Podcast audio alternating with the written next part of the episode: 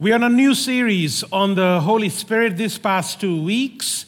Uh, we've been looking at who the Holy Spirit is, who He is, and so different uh, attributes that will be uh, associated with who the Spirit of God is. This morning we'll be looking at what He actually does in the life of the church, and in particular, specifically, we'll be talking about spiritual gifts. We'll be talking about spiritual gifts. Now, what is a spiritual gift, you may ask? And a spiritual gift is a special ability, a special ability that the Spirit of God will give a Christian for the purpose of service. It's a special ability, ability that the Holy Spirit would give a Christian for the purpose of service. Now, spiritual gifts are not, they are not the same as the fruit of the spirit. Now some of you would have heard of the fruit of the, the fruits of the spirit. Love joy peace patience kindness goodness gentleness and so on. And these will be found in galatians chapter 5 spiritual gifts are not the same as fruits of the spirit. They are also not the same as human talents. See you know you have a talent a talented musician or a a talented speaker, public orator, or a talented uh, administrator. Spiritual gifts are not the same as human talents. Why do I say this? Because a human talent is not enough, will not be adequate enough to serve God. Spiritual gifts are special abilities that the Spirit of God will give a Christian for the purpose of service. Now, this is a very big topic, and we are not going to be able to cover every single aspect of spiritual gifts in the brief few moments we have. In particular, this, this um, topic is loaded with a lot of confusion and a lot of controversy. So, thank you, Jeff, for leaving me with this nice, wonderful little um, subject to address this morning. So rather than hopping from one passage to the other, trying to discuss this issue of uh, spiritual gifts, we'll be looking at one passage. This is Romans, uh, not Romans, this is 1 Corinthians 12. That's the passage we'll be walking through or basically flying through. And here Paul is writing to the Corinthian church.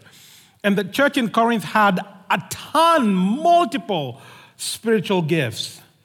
But then the unfortunate thing about this church is they abused these spiritual gifts.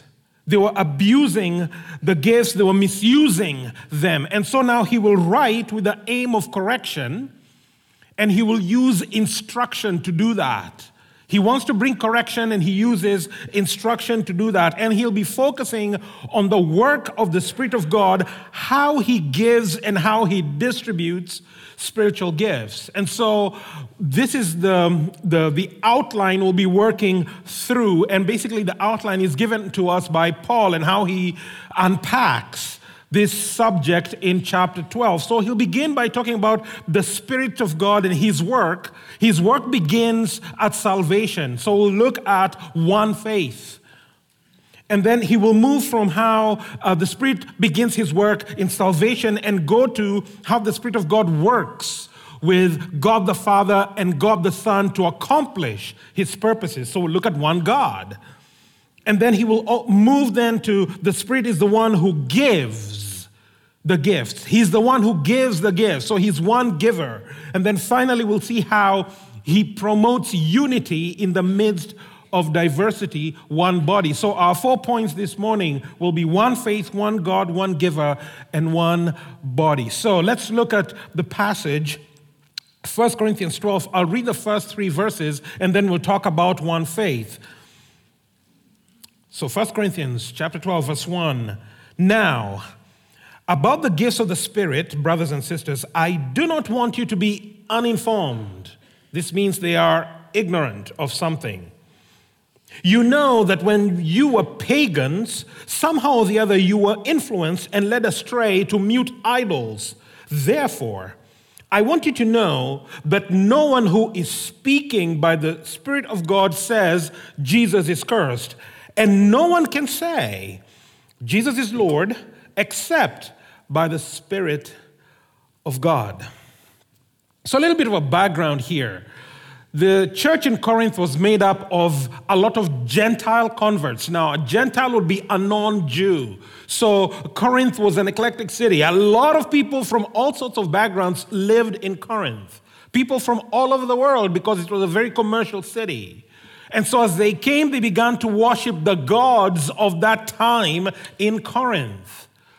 And the way the worship happened there was ridiculous, where you would be worshiping these idols or these other gods. You would come into a worship space like this one, and you begin to sing and chant, and then it'll just be an ecstatic frenzy a euphoric frenzy where people will be yelling and screaming and chanting and rolling on the floor and all these crazy things happening, and there'll be certain supernatural manifestations happening there. In other words, there'll be a lot of demonic stuff happening in those worship services. And so these are things that are not normal or ordinary. So all these people in Corinth who are now here worshiping these gods are seeing all these things happening in this in, in, their in their temples worshiping whatever god they're worshiping. And then they hear the gospel and then they come to saving faith they come to the church and in the church they begin to see spiritual gifts being manifested there. And so they're like oh this is awesome. This is similar to what we used to do in our former uh, worship. And so they begin to associate the spiritual gifts with what they used to do when they were worshiping all these other idols, and they began to bring some of those practices into the church. It'd be similar to if you went to Africa. Uh, one of the things you will notice in Africa is the pastor would be the wealthiest person in the community. He'll have the best car. He'll have the best clothes. He'll have the best house. The pastor was a very wealthy person or is a very wealthy person in Africa. And so you'd go there and you'd wonder, what on earth is going on there? I led a team of young adults to Uganda on a mission trip, and I was privileged to be able to preach in a church there. So I get to the church with my team, and I meet the pastor. He shakes my hand, and he proceeds to show me uh, where his office is. And as we are walking to the office, we met one of these ladies who was one of the worship leaders in the church. And so she says hi to me, and the moment I hold her hand, she goes down on her knees. And and I'm like, why, wait, stand up, stand up. And she does the same thing to the pastor. And this is like, the pastors are like little gods in this, in this uh, community. And I'm wondering what on earth is going on. And then it dawned on to me that, you know, in Africa, you have the witch doctor in the community. And the witch doctor is the person whom you go to. He's the mediator between you and the gods. So if you want favor from the gods, you really have to be good to this witch doctor. Meaning, you will bring him all sorts of things, all sorts of gifts, and you'll be nice to him so that if you're really nice to the servant of the gods, then it is more than likely the gods will favor you and give you what you want. And so it's the same thinking here. They look at the pastor and they see the pastor is like the witch doctor. He is the go between, the mediator between you and God. And so, if you want God to answer your prayer, you had better be good to the pastor. And therefore, I'm waiting for my BMW, people. See, this is the pagan practice that has been brought now into the church in that context. And lest you think that those things just happen in the third world, they also happen here, where you find, again, people bringing the practices from their pagan lifestyle, they bring them into church. So, for example, democracy. In Canada, we value democracy, and it is good that we are demo- uh, democratic. It is good that we are able to have a voice and speak and hold our leaders to account. That's a very good thing. But when you come to church now, and yes, you ought to hold the leaders to account. And yes, you'd have to push the elders and ask the tough questions. Yes. However, in your asking the hard questions, in your holding the elders to account, you also have to realize that the elders are representing who? God. So when the elders come and speak to you, they're speaking the very words of God to you. And so, for us then to shun what they're saying, this is a very dangerous thing. Very dangerous thing. Because the church is not a democ- democracy, not according to God. Not according to God. So, this is exactly what's happening in Corinth, where the people, the Gentiles, are bringing their, their pagan practices into church and Paul is now writing and saying, no, no, no, no, no, this ought not to be, particularly when you're thinking about the spiritual gifts and the manifestations of the Spirit here. And that's why he will say, I do not want you to be uninformed. You know that when you were pagan, somehow or the other, you were influenced and led astray to many mute idols. You were idol worshippers. And therefore, I want you to know that no one speaking by the Spirit of God says Jesus is cursed. Because in idol worship, ah, curses was very much a part of the game. You would be cursing all sorts of gods and cursing all sorts of people so that you could move your agenda forward. You would be petitioning the God to curse this individual or curse this other God so that your agenda would be moved forward. And so Paul is saying, this is not the practice here. No one who is speaking by the Spirit of God will say that Jesus is cursed. And he goes on to say, no one says that Jesus is Lord. No one says Jesus is Lord except by the Spirit of God, meaning it is the Spirit of God who awakens you and enables you to say, Jesus is Lord.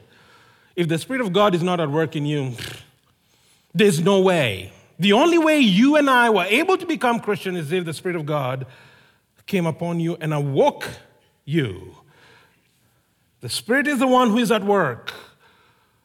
And He transforms lives, even the unlikely convert the murderers, the rapists, the drug addicts, people who you'd never think in a million years that there'd be Christians, and they hear the gospel and convert. How is it? Is it that they're good choosers? No, it is the Spirit of God who's at work in their lives, transforming them and drawing them. No one says Jesus is Lord except by the Spirit of God.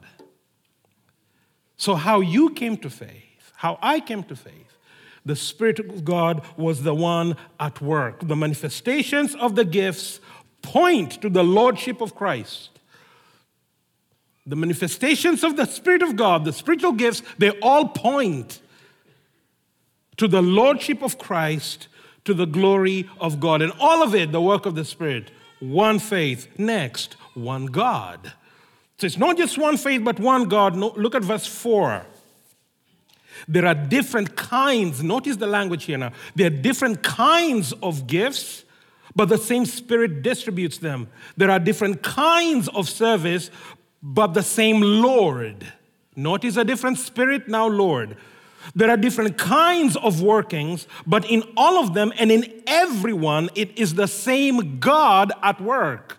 So here you'll see he will talk about how there are different gifts, same spirit, different kinds of service, same Lord Jesus, different kinds of working, and in all of them, the same God. So you find the Spirit, the Son, and the Father that Paul mentions here. Now, some of us have this idea that the Holy Spirit is like, you know, Robin in Batman. So he's kind of like Batman is the main character, Robin is kind of the sidekick. So in the in, in, in the gospel, Jesus is the main character, the Spirit is kind of like the sidekick, is the assumption sometimes that we may have regarding the role of the Spirit. And Paul is saying, no, no, no, no, no, no, no, no, no. He will clarify two things. The first, we worship a triune God, Father, Son, and Spirit. And Father, Son, Spirit, they work together.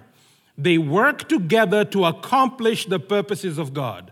So, where the Father is, you will see the Son and the Spirit. Where the Son is, you'll see the Father and the Spirit. Where the Spirit is, you'll see the Father and the Son. For example, creation. God spoke creation to, to, into existence. He says, Let there be light, and there was light. And let there be animals, and there were animals. So the Father spoke. Where was the Son? The Son was the agent because nothing was made that wasn't made through Christ. Christ was the agent, so Christ was there. Father spoke, Christ the agent. Where was the Spirit? You read in Genesis chapter 1, and the Spirit of God was doing what? Hovering over the water. So you see, Father spoke, Son, agent, Spirit is there, covering, hovering, guarding creation. Or let's talk about salvation. The Father planned out salvation, and He sends the Son. The Son becomes incarnate, and so He is born of a virgin lives a, a sinless life, dies on the cross, and rises up. So the Father planned it. Jesus now comes and pays the price. And what does the Spirit do? The Spirit now applies redemption to you. So he begins to convict you and draw you. And he convicts you and draws you, convicts you and draws you in. Father, Son, Spirit, all working together. Theologians will call that the economy of the Trinity, of the economic Trinity, where the Father and the Son are all working together. The point here being the Spirit is not. The Spirit is not Robin. The Spirit is not just a sidekick here. No, no, no, no, no, no. The Spirit is very much God. He is God Himself. He does not depend on any individual for His deity. Father, Son, Spirit, they're all working together. But the second thing that Paul wants um, the Corinthian church and subsequently ourselves as well is there is unity in the Trinity, even though they have diverse roles. So there is diversity in roles, and yet there is unity. We, be, we believe in one God. But Father, Son, Spirit, they all have different functions. There's diversity among within the Trinity. Same thing with the body of Christ. When the spiritual, spiritual gifts are given, the different people will have different gifts, and yet, um, in the midst of diversity, there ought to be unity, is the point that Paul is after here. The Spirit of God is not just a sidekick, He works very much. All He does, He doesn't do on His own the Father is there, and the Son is there, and they all work together. They all work together to accomplish the purposes of God. And in them, there is unity, even though there is diverse roles. There's one God. But then it's not just one God now. Specifically, Paul now moves to become very specific regarding the role of the Spirit. The role of the Spirit in the church, particularly on this issue of spiritual gifts. Now, this is where the confusion and the controversy is. So, if this is what you came for, here it is. Verse 7. One giver, verse 7. Now, to each one, notice the language, to each one. Now, again, let me just emphasize this. When Paul is writing, as we are reading this chapter, as we are reading these verses, he's not talking to you specifically. He's not talking to you specifically. He's talking to the church, corporate. He's not talking to an individual, he's talking to corporate. So always have that in the forefront of your mind as we are reading here. Now to each one of uh, now to each one the manifestation of the spirit is given for what? The common good. To one, there is given through the Spirit a message of wisdom. To another, a message of knowledge by means of the same Spirit. To another, faith by the same Spirit. To another, gifts of healing by that one Spirit. To another, miraculous powers. To another, prophecy. To another, distinguishing between spirits. To another, speaking in different kinds of tongues. And still to another, and to still another, the interpretation of tongues. All these are the work of one and the same Spirit, and He distributes them to each one just as He determines. So before we jump into the controversy, let's just take care of the simple stuff first. Verse 7, where he will say, Now to each one, the manifestation of the Spirit is given for the common good. In other words, the spiritual gifts that are given to an individual are not meant for that person only, they're for the good of the whole. So, an example. One of the things that you may not know about our dear friend and brother Jeff Bucknam is this you know, when you see me, I'm going to have fun, yeah?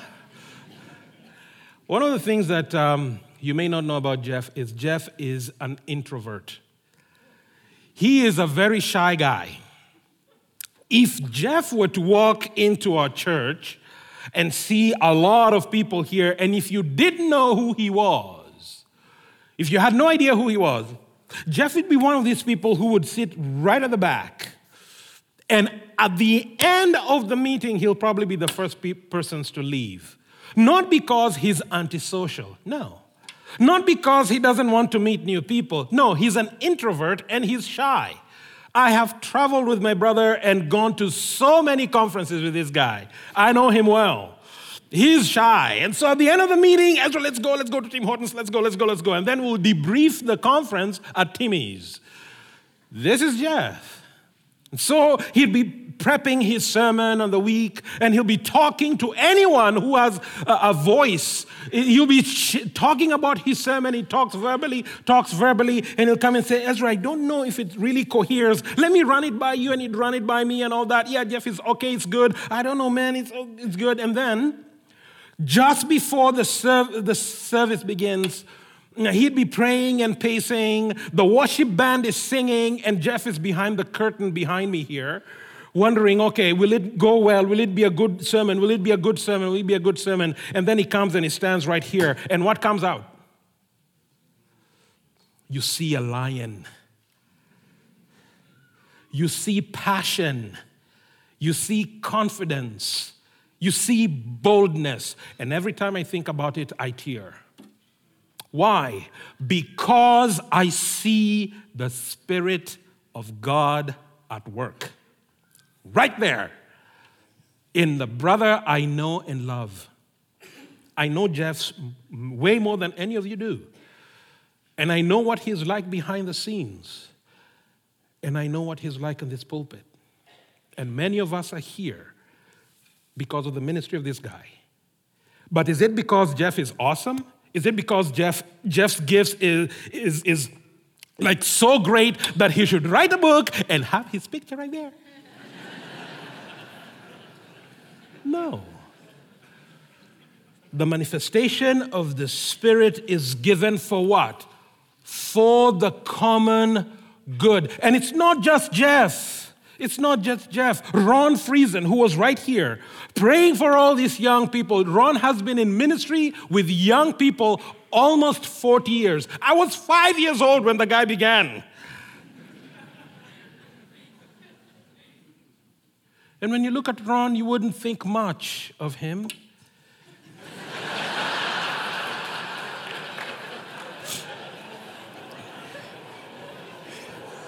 oh dear that didn't come out the right way.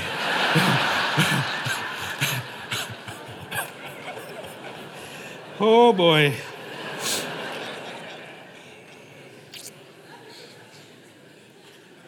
But when you watch, there isn't a youth pastor in the Fraser Valley. There isn't a youth pastor in the Fraser Valley whom Ron hasn't influenced significantly. Not one in the entire Fraser Valley and in other parts of Canada. So many young men and women have been influenced by Ron and his ministry. Both just kids who come to participate in a program and those who have gone on to be youth pastors. When you look at Ron, what do I see? What do you see? The Spirit of God at work. When you look at Vic Schellenberg, the same thing when Vic has to deal with a lot of people with all their needs and all their struggles and all their challenges, week after week, just listening to the muck that people have, the challenges and the struggles and the difficulties. Things when you just sit down and you're listening to people's struggles and problems. Week in and week out, you're always doing funerals of kids and adults and things like that. What are we seeing there? You and I may have a very difficult time doing that.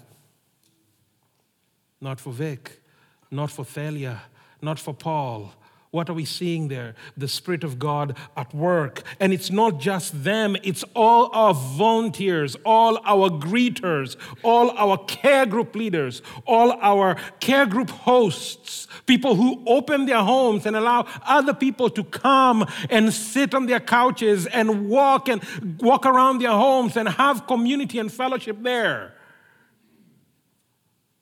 And yet, some of us, you would never open your home never have people over. And yet there are others who are free. Use my house as much as you want. What's going on there? The Spirit of God is at work in the lives of people for the common good. I went to East Abbotsford last weekend for the first time. I had never been. Uh, East Abbotsford campus, they meet at SES, Abbotsford Christian School. And so I went there, and they have this community time. So I went to the community time, kids are running around the gym, and they have these baked goods that Greg Harris keeps talking about, these baked goods at East Abbotsford. I was like, yeah, whatever, let me just go and try. And so I saw one of this, uh, a scone that was there, and it is a maple bacon scone. It has bacon on it. So I saw the bacon and I was like, this one is for me. So I grab it and I try this thing, I kid you not the best scone that I've ever had in my life. It is worth you going and trying that place out. my point here is this there is a congregant who attends um, East Abbotsford. He's a baker. And he and his family and a group of others, they bake these things fresh every day, every Sunday morning. They wake up early and they bake this stuff. They begin preparations the week before, leading up to Sunday morning, and they bake all these baked goods so that people who visit the campus, people who attend there, can have fellowship around something nice to eat. Is it that this baker is an awesome person? Yeah, he's an awesome person, but it's the Spirit of God who enables him to do this. So, to each one, the manifestation of the Spirit is given for the common good, for the common good. But you may ask, so now, Ezra, where's the controversy? Where's the controversy there? Well, the controversy is here. You could divide, if you were to write down the spiritual gifts and to put them in categories, you'd put them in three categories. The first would be the verbal gifts of the Spirit. The verbal gifts would be teaching, preaching, prophecy, knowledge, wisdom. All those are the verbal gifts of the Spirit. The next category would be the serving gifts, the serving gifts, which is leadership and giving and mercy and faith and discernment. Those are the serving gifts. And then the third would be the sign gifts or the miracle gifts. And these ones include miracles and healing and tongues and interpretation of tongues. Guess where the controversy lies? This one. This miracle gifts, the miracles, the healings, the tongues, the interpretation of the tongues. These miracle gifts or the sign gifts, that's where the controversy is. And so today in the evangelical world, there are two camps. And one camp, they are called the cessationists, and the other camp is called the continuationists. Cessationists believe that they believe that all the miraculous gifts, these miracle gifts, these sign gifts, the, the, the, the, miracles and the healing and the tongues and so on, all those cease during the apostolic age. So, the early church, when the apostles died, that was the end. So, after AD 90, no more, no more gifts of uh, uh, healing and miracles and tongues. Now, let me nuance that a little bit. So, for example, in the early church, you had uh, Peter. So, Peter, the Spirit of God was so upon him that he would show up in a city, in a town, and if you had a sick person. someone who's ill, they are struggling, they have cancer, they have this, they have that. You would bring them and then you'd lay them down along the street. And as Peter is walking, if his shadow is on this side, if his shadow, t- shadow touches the, the sick person, they get healed. This is the, the way the Spirit of God had rested upon Peter was so much so that his shadow, when it touches a sick person, they'd get healed. So when someone is dying, they would be seeking, Where is Peter? Let's bring Peter here. Because we know the Spirit of God is so heavy on Peter, if he touches this person, they'll get healed.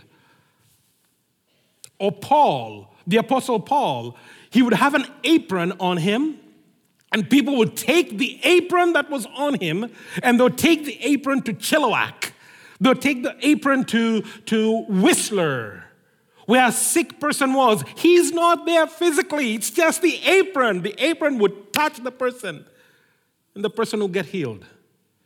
This is how heavy the Spirit of God is upon him. So the cessationists will say the gift of healing, as it operated in the life of Peter or in the life of Paul and the other apostles, doesn't happen today. So if someone is so sick, you can't call Jeff. Why? He will never have that kind of power like Peter or Paul.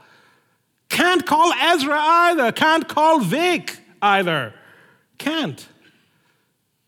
It's not there. They ceased with the apostolic uh, age now. While God can still do and perform miracles, so cessationists believe God can do anything. He, will, he can heal the blind, He can le- heal the deaf, the lame, He can do anything.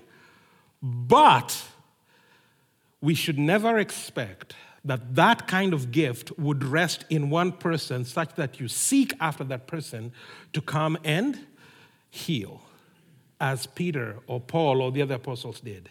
That's what the cessationists would say. The continuationists would say the opposite. Con- continuationists would say, uh uh-uh. uh The spiritual gifts operate today the very same way they operated in the early church. They operated the very, very same way. So you could have the Spirit of God upon an individual, upon Vic or upon, upon Thalia. And so you have someone who's sick, Thalia can pray for you, and you can get healed. And she can do it consistently as she's walking in the Spirit, allowing the Spirit of God to use her as an instrument. Continuationists would say that still happens today. So let us give a sample argument then. Cessationists say they don't, they are no longer here. Continuationists say they are here. So let's take a fun example: uh, speaking in tongues. Cessationists will say tongues are not for today. Speaking in tongues, not for today. Speaking in tongues were for, tongues were a sign gift. Assigned to who? The unbelieving Jew. And where do they get that from? 1 Corinthians chapter 14, verse 22 to be particular. They are assigned Jews. So the, you only see tongues three times in the book of Acts in the life of the early church.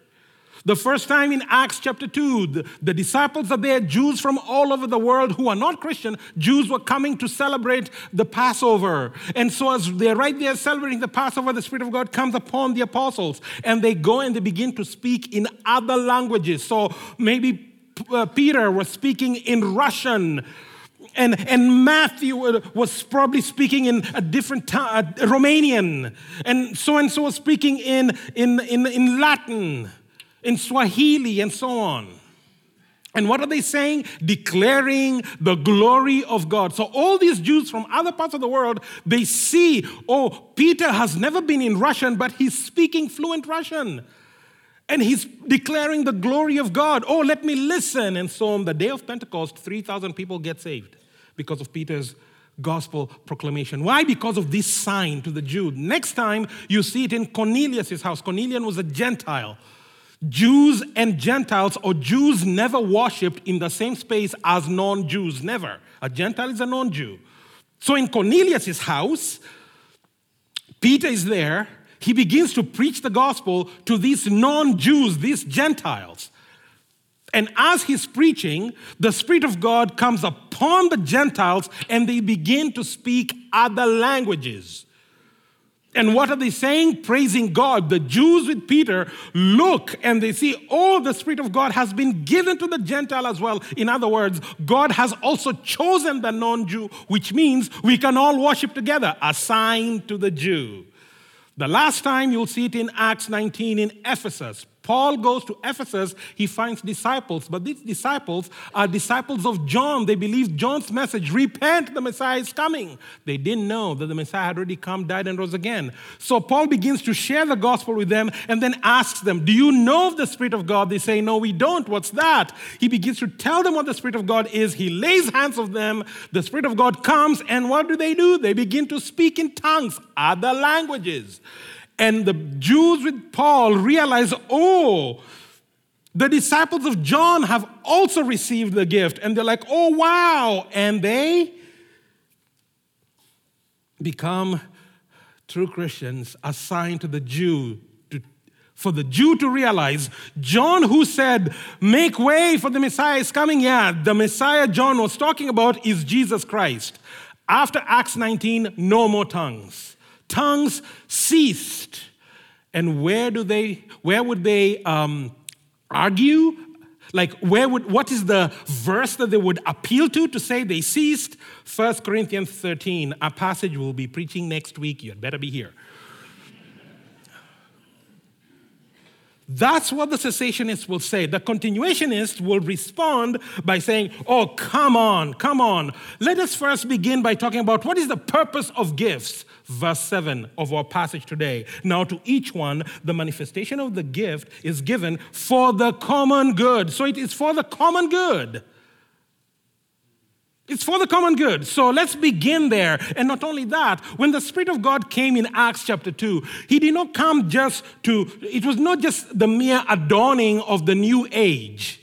It wasn't just, when the Spirit of God came in Acts 2, what He brought was not just limited to the early church. No, it was for the entire period from the time when Jesus went up to the time when Jesus will come down, the Spirit of God was given. So, when talking about tongues in particular, they will say, Look at verse 10 of our passage. They will say, Paul writes to say, to another, the speaking of different kinds of tongues. So, why are we saying that the tongues in Acts 2 have to be the same in, uh, in, in 1 Corinthians 12, 13, and 14? There are different kinds, and that is why Paul would say, they would argue, in 1 Corinthians 14, verse 2, when someone speaks in tongues, they speak to God, and no one understands him. They utter mysteries in the spirit, which means there are different kinds of tongues. So the tongues you see in in Acts are not necessarily the same identical tongues you hear about and read about in 1 Corinthians 14. There is no biblical evidence to show that tongues are done. No verse that will say, with certainty, the tongues have ceased. Okay, then, who's right? Who's right? At this point, I would remove my preacher hat and say, as a pastor, this is a secondary gift. I mean, a secondary issue. It's a secondary issue, meaning you can be a cessationist and still a Christian. You can be a continuationist and still a Christian. The cessationist, yes, their concern is about these excesses, and their concern is also about these abuses of the spiritual gifts. And your concern is duly noted. However, dear cessationist, do not hinder the work of the Spirit of God. And to the continuationists would say, yeah, it is great that you're open. It is great that you're open to the Spirit of God, but you ought to be open and cautious. Why? Because not every miraculous gift is of the Spirit. Why? Jesus himself said, on that day, not everyone who calls me Lord, Lord will enter the kingdom. On that day, there'll be some who will come to me and say, Lord, did we not cast out demons in your name? And I will say, Depart from me, you workers of iniquity. I never knew you. So, not every miraculous sign is the work of a spirit. So, therefore, dear continuationists, you have to discern, even in your openness to the moving of the Spirit of God. The point is the Spirit is the source of all spiritual gifts, and all spiritual gifts, whatever form, They serve multiple purposes. They will glorify God. So when you hear stories of healings and salvation, yeah, we glorify God. Yet is the Spirit of God at work there, or it also serves for evangelistic purposes. They adorn the gospel of Jesus. For, for the non Christian, when they see God working as the Spirit of God are being manifest, they are drawn to the gospel. Or it also uh, spiritual gifts also serve pastoral purposes. How? The care that people receive, hospitality, the love people hear. Ultimately, they edify the entire body of Christ. They edify the entire body of Christ. And all that happens because of one giver. One giver. I'm running out of time. One more point and we're done. One body. One body. So from verse 12 to 26, he will talk about, in this passage, 1 Corinthians 12, um, Paul will talk about the, the human body and how the human body has all these parts the eyes and, and, and the ear and the nose and the hands and so on, the feet. And all these parts, all of them have different functions, and yet it's just one body. So he will say, using that illustration, verse 27, he will say, Now you, collective, are the body of Christ, and to each one, each one of you is a part of it. And God has placed in the church, first of all, apostles, second, prophets, third, teachers, then miracles, then gifts of healing, of helping, of guidance, and of different kinds of tongues. All this God has placed.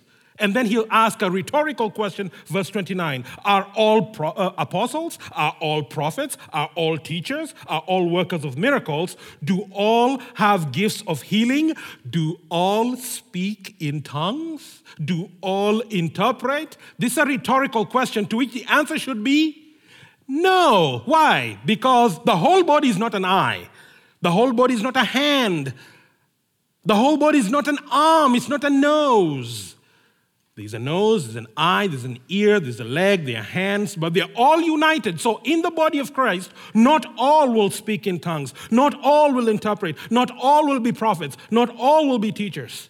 But then he will end with verse 31 now eagerly desire the greater gifts. Again, he's not talking to you as an individual, he's talking to the whole. So I'll end with a question What's your spiritual gift, dear Christian? What is your spiritual gift? Because to each one is given a gift. Each one. So what's yours? And maybe you don't know. So a few helps. First, maybe you want to pray and ask God to show you what your gift is. Second, you may want to just jump in and serve. There are multiple places where you can serve in our church. If you, if you want to know, just go to an info kiosk and there's a card there that is written serve, or ask whoever is behind the info kiosk, can I have the card with serve on it? There are so many areas. Pick one and begin serving and see. Maybe that area is your spiritual gift. Just begin serving somewhere. What are your interests? Figure out what your interests are. And what's the motivation for this? What's the motivation? You have a gift, and that gift ought to be for the common good. But he will end by saying, Now eagerly desire the greater gifts. All of us, not just you individually, you desiring the greater gift. Oh, I want to preach like Jeff. Oh, I want to preach like Ezra and sweat like him. It's not for you specifically. It's for all of us as a congregation to discern together and to desire together. Lord, what gift do we as Northview Community Church need in our midst for the greater good? It may be you, it may not be you, but it's a gift for the common good. We ought to desire gifts that'll be a blessing for all of us. Amen? Let us pray. So, Father, Thank you for the gifts that you give us. Thank you for the remarkable ways that you continue to bless the local church. And I pray, Father, even for our church today, Lord, would you continue to raise among us different people who can serve in different ways, Lord. From just being greeters to ushers to people who preach and proclaim and lead and guide our, our, our congregation, for people who pray and care for people, both in the sanctuaries here and also in the homes in community groups, Father. We pray that your gifts would continue to grow in our church, Father, for our edification as your children, but ultimately for your glory. We commend ourselves now, Father, to you in Jesus' name. And God's people said, Amen.